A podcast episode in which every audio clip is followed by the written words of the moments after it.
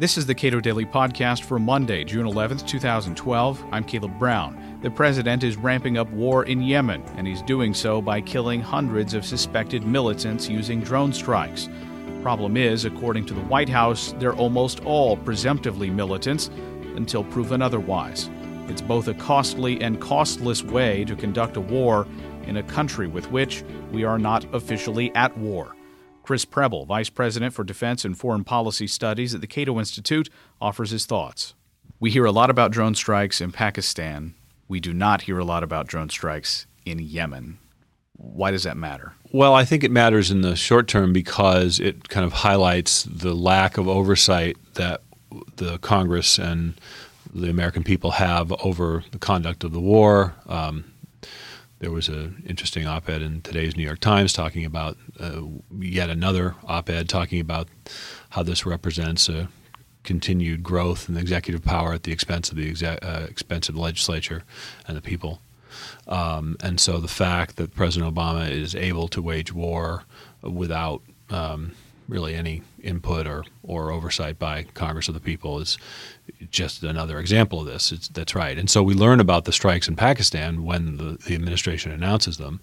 Um, we learn about some strikes in Yemen and other places around the world. Presumably, we're not learning about some that they wish not for the public to know about, um, which would raise some pretty serious questions. I, I, tend to think we are starting to hear a bit more about Yemen uh, than certainly than we were a couple of years ago. Um, there's a growing concern about the possibility of a uh, Al Qaeda presence in Yemen. I think it's a little more complicated than than some have suggested, but, and, and I also think it's possible, and some reports have have seemed to confirm this, that it is precisely the use of drone strikes and other relatively heavy-handed attacks that kill suspected militants, but also kill innocent bystanders, that may have driven some support to Al Qaeda, uh, and perhaps more than we would have seen in Yemen in the past. This is from CNN. As of June 6, drone strikes and airstrikes had killed an estimated 531 to 779 people in Yemen,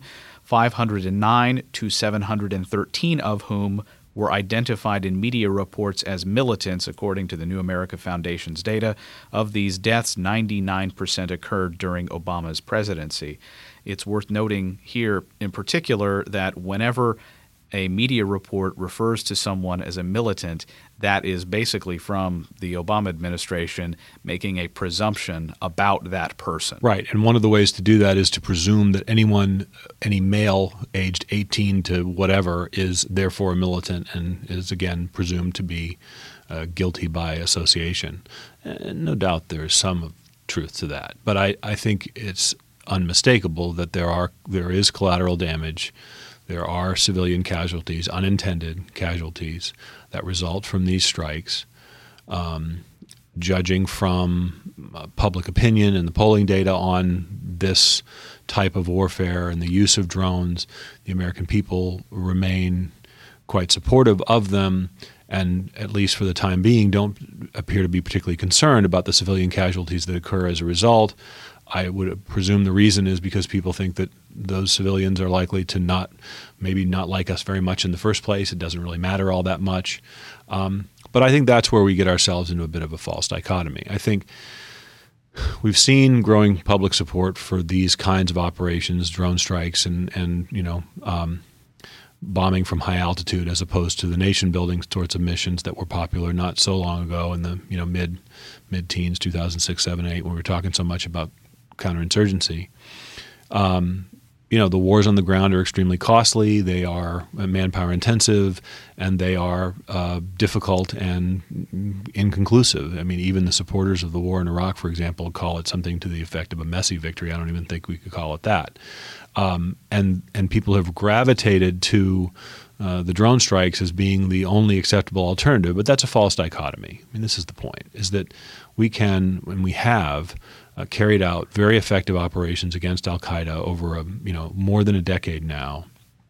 Um, some of that, no doubt, is a function of you know kinetic action that is killing bad guys, but a lot of it is more targeted, is uh, less likely to create uh, or result in civilian casualties. And I think that we need to not fall into the trap of assuming that there are only two options for fighting uh, against terrorism is either invading and occupying foreign countries with 150,000 plus troops uh, or uh, striking them from 30,000 feet. I think there are alternatives. We have engaged in those alternatives over the years, and I think we do a real disservice in terms of just understanding public policy uh, if we fall victim to the to the trap that if we do not uh, do one, then we must do the other. White House spokesman uh, Jay Carney uh, famously, I think, said a while back that look, the bombs we're dropping in Libya are not consistent with what we typically define as an act of war. Mm-hmm.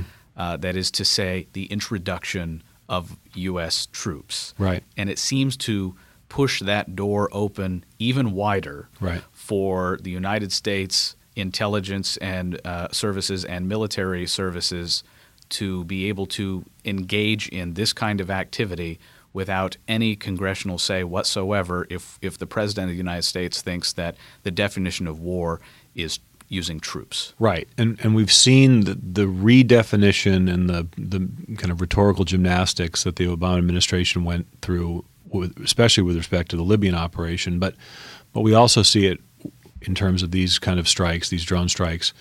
Um, war has become, in some respects, very easy, um, and and at least for most Americans, uh, relatively uh, pain free, which is to say they're not paying a lot for it. There's no there's no war tax, and most people don't have um, firsthand uh, experience or firsthand contact with people on the ground. As we have as we move away from large scale operations in places like Iraq and Afghanistan, operations on the ground, uh, are we in danger of war becoming easier still? Um, and therefore less oversight, less reflection on whether these kinds of operations are truly necessary to advance American security.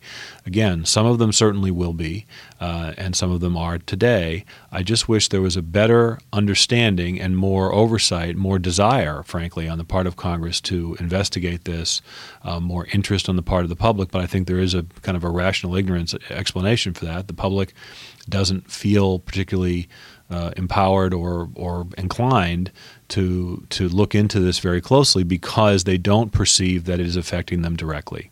The one area where I think that is not correct, and I think I wish people would pay a little more attention to this, is in the possibility that uh, the attacks in some of these places is creating the kind of anger, resentment, and hatred towards the United States, precisely the kinds of things we worried about once upon a time when it was troops on the ground, uh, and now, is there a similar dynamic playing out with respect to uh, attacks, uh, again, directed at Al Qaeda or, su- or, suspected Al Qaeda figures, but in the process, uh, killing innocents and therefore driving support to Al Qaeda? If that's true, uh, then we can see that these operations may be truly counterproductive and, in fact, ultimately undermining American security, and that's not obviously in our interest. It's important for the people that you're talking about who ought to be paying more attention to this it's important for them to know that, with rare exception, cases of terrorism that have been executed within the United States have been inspired by U.S. interventions abroad. That's right. I mean,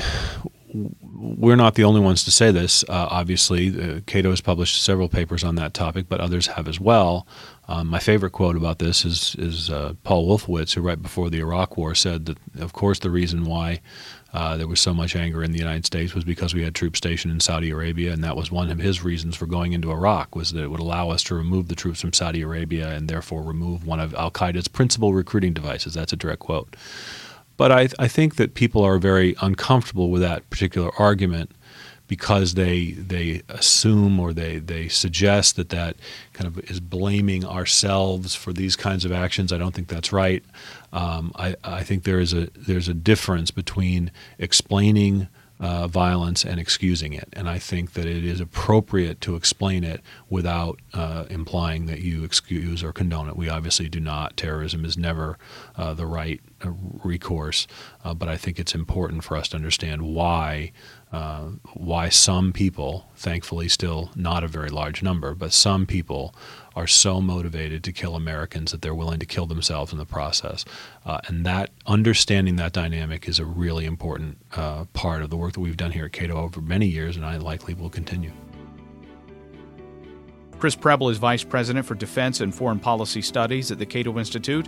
You can read more of his work at cato.org.